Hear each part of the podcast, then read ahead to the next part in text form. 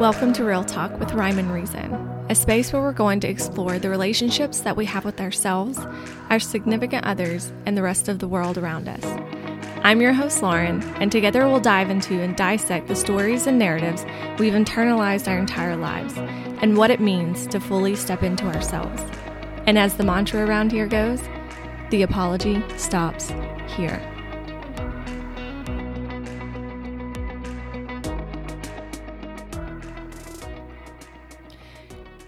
Today's episode is all about our mantra, the apology stops here. I'm going to tell you why I use it in my personal life and why I decided to use it here on the podcast with you. Okay, if you're someone like me who's been made to feel either small or quiet, then give this a listen, because I'm also going to go over how you can also implement using mantras, even this one, into your own life. So let's grab a cup of coffee or maybe something a little stronger, um, sit back, and let the real talk begin. So, what is a mantra? I've seen it described as a tool for the mind, Um, a sacred utterance, and even a mind instrument. And I kind of like to think of a mantra as like a mind goal that you are trying to turn into a belief. See, mantras can help you rewrite your subconscious thoughts and your beliefs.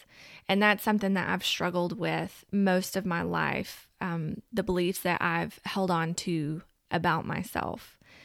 And when I started using mantras, it really changed the game around how I saw myself, how I treated myself, and it continues, right? We're on this never-ending journey of of bettering ourselves.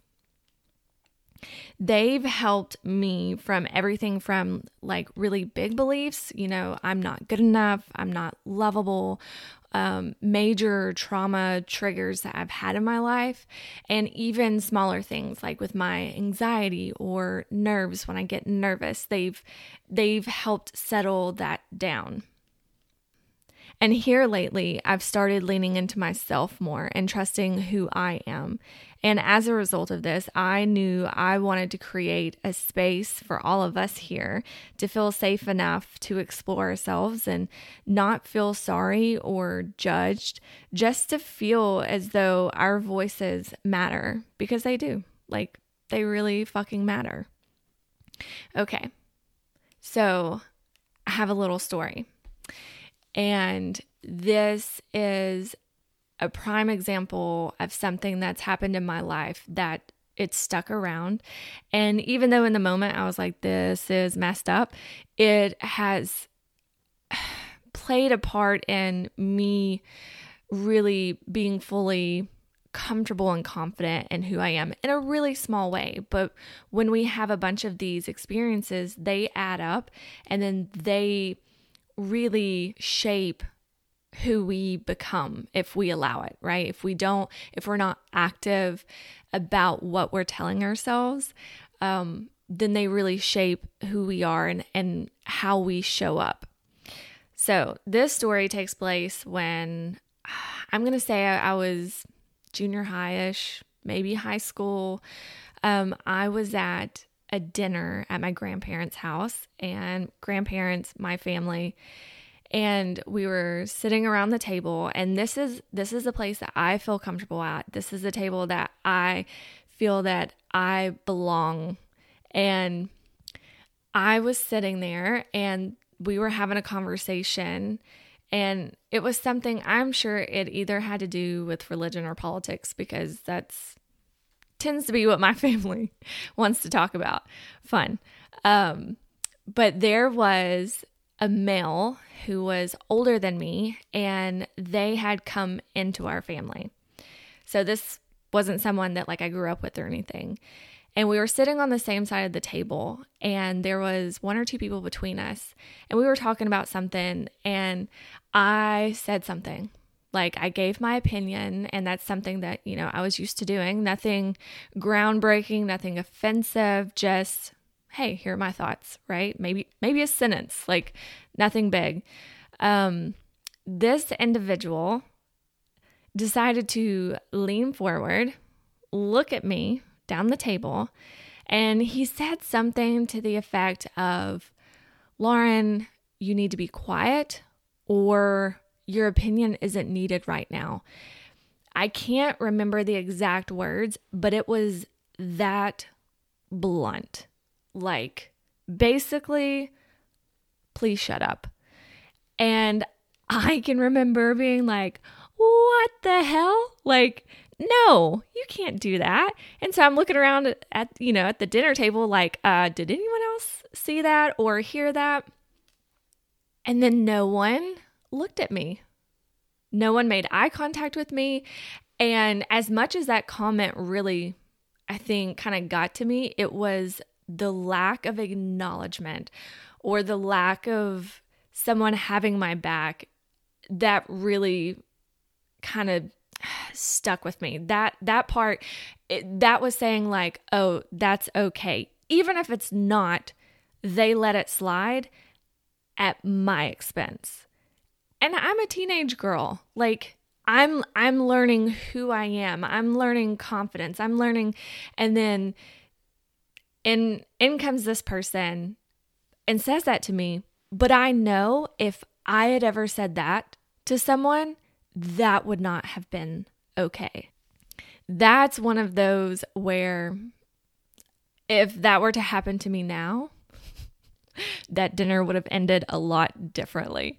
Um, but that's just one example. And I, I think it's kept me from feeling comfortable in other social, social situations to speak up and to, and to share my opinion, right? Like, I don't want to share it because what if it's wrong? Or what if someone's going to tell me like, I don't need to be speaking. I don't, I don't want to feel that way ever again. So then I hold myself back, right? This is one of the reasons that I started this podcast, is it is a way for me to reclaim my voice and for me to show up in a way that I'm proud of and to show others, look, you can do it too, right? If someone told you to be quiet at a dinner table, fuck that, okay? Like, let's show up. Let's show up for ourselves and for each other. Let's not feel like we have to to be quiet and whisper our opinions. Um, I was watching some really bad reality T V the other day, which is one of uh, my guilty pleasures. I was watching Southern Charm, and um, I saw one of the cast members do something, and I was like, oh my God, it was such a like big red blinking light at me, because I saw myself, and not not necessarily like right now, but like who I've been in the past. It was, if you watch the show, it's when Austin and Olivia went on a, a date. They went out to have like drinks and dinner or something. And the waiter walks up to the table, and the waiter is a guy. And he asks her, you know, what do you want? And she proceeds to, she made herself physically small. Her shoulders caved in. She put on this really big smile. Her voice went high-pitched. And she was, she was basically asking in a way that said, I'm sorry to inconvenience you, but can I please have X Y Z? I am so sorry to make you do your job, but if I make myself smaller and cuter, then maybe, maybe you'll be nicer to me. And I think that that's how a lot of, I'm going to say women because that's my experience.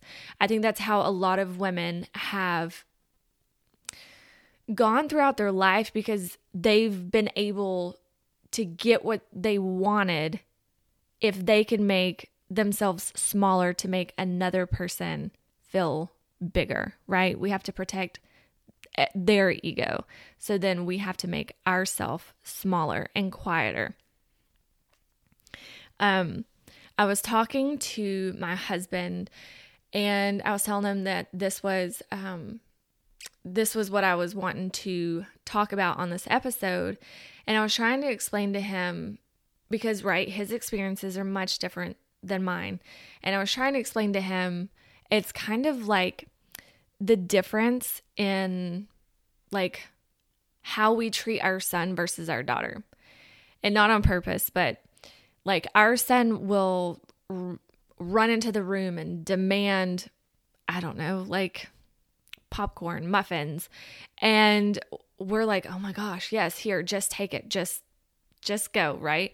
And then our daughter will walk in and she'll ask for the exact same thing in a much more polite way. And then we still get her to say, but what's the magic word? And when we do that, it's, it's unfair, right? Like she's already coming in in a lot nicer, sweeter way. And we're still making her do extra and do more when she gets to see her brother come in like a bat out of hell and he gets his way, but she cannot, right? She has to come in. She has to be sweet. She has to say, please.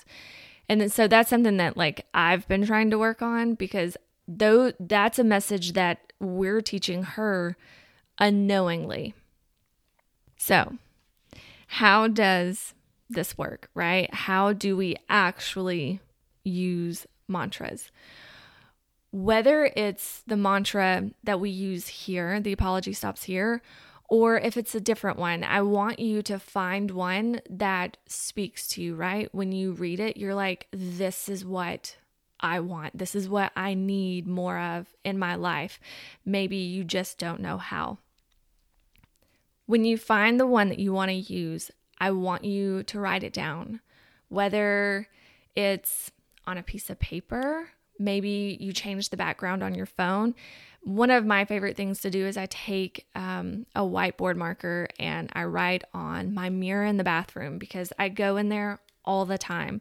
So I see it. There's no way I'm not going to see it. But every time you see this, I want you to say it to yourself, right? In your mind, quietly. I want you to say it every single time. And then you're going to get, maybe you don't believe it at first. Maybe you're like, this feels silly. This feels stupid. That's, that's okay. That's, I've, I've had several of those. But the more that you say it, the more that you're going to believe it. And after time, that's how we rewrite our subconscious thoughts, the things that we tell ourselves that we're not even realizing that we're telling ourselves. So when a situation comes up, you can remember this mantra and you can tell it to yourself and allow that mantra to give you permission to show up in a way that you want to, in a way that you see yourself. Maybe you already have a mantra that you use.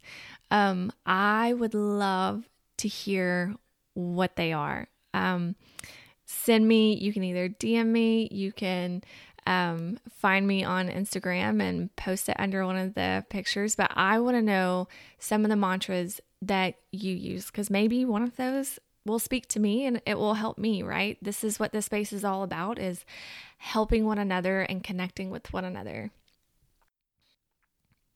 On our next episode, I'm having a guest who just happens to be my husband, and we are talking about communication in relationships. And we talk about our communication styles, because they're different. We talk about how you can implement better communication within your own relationships.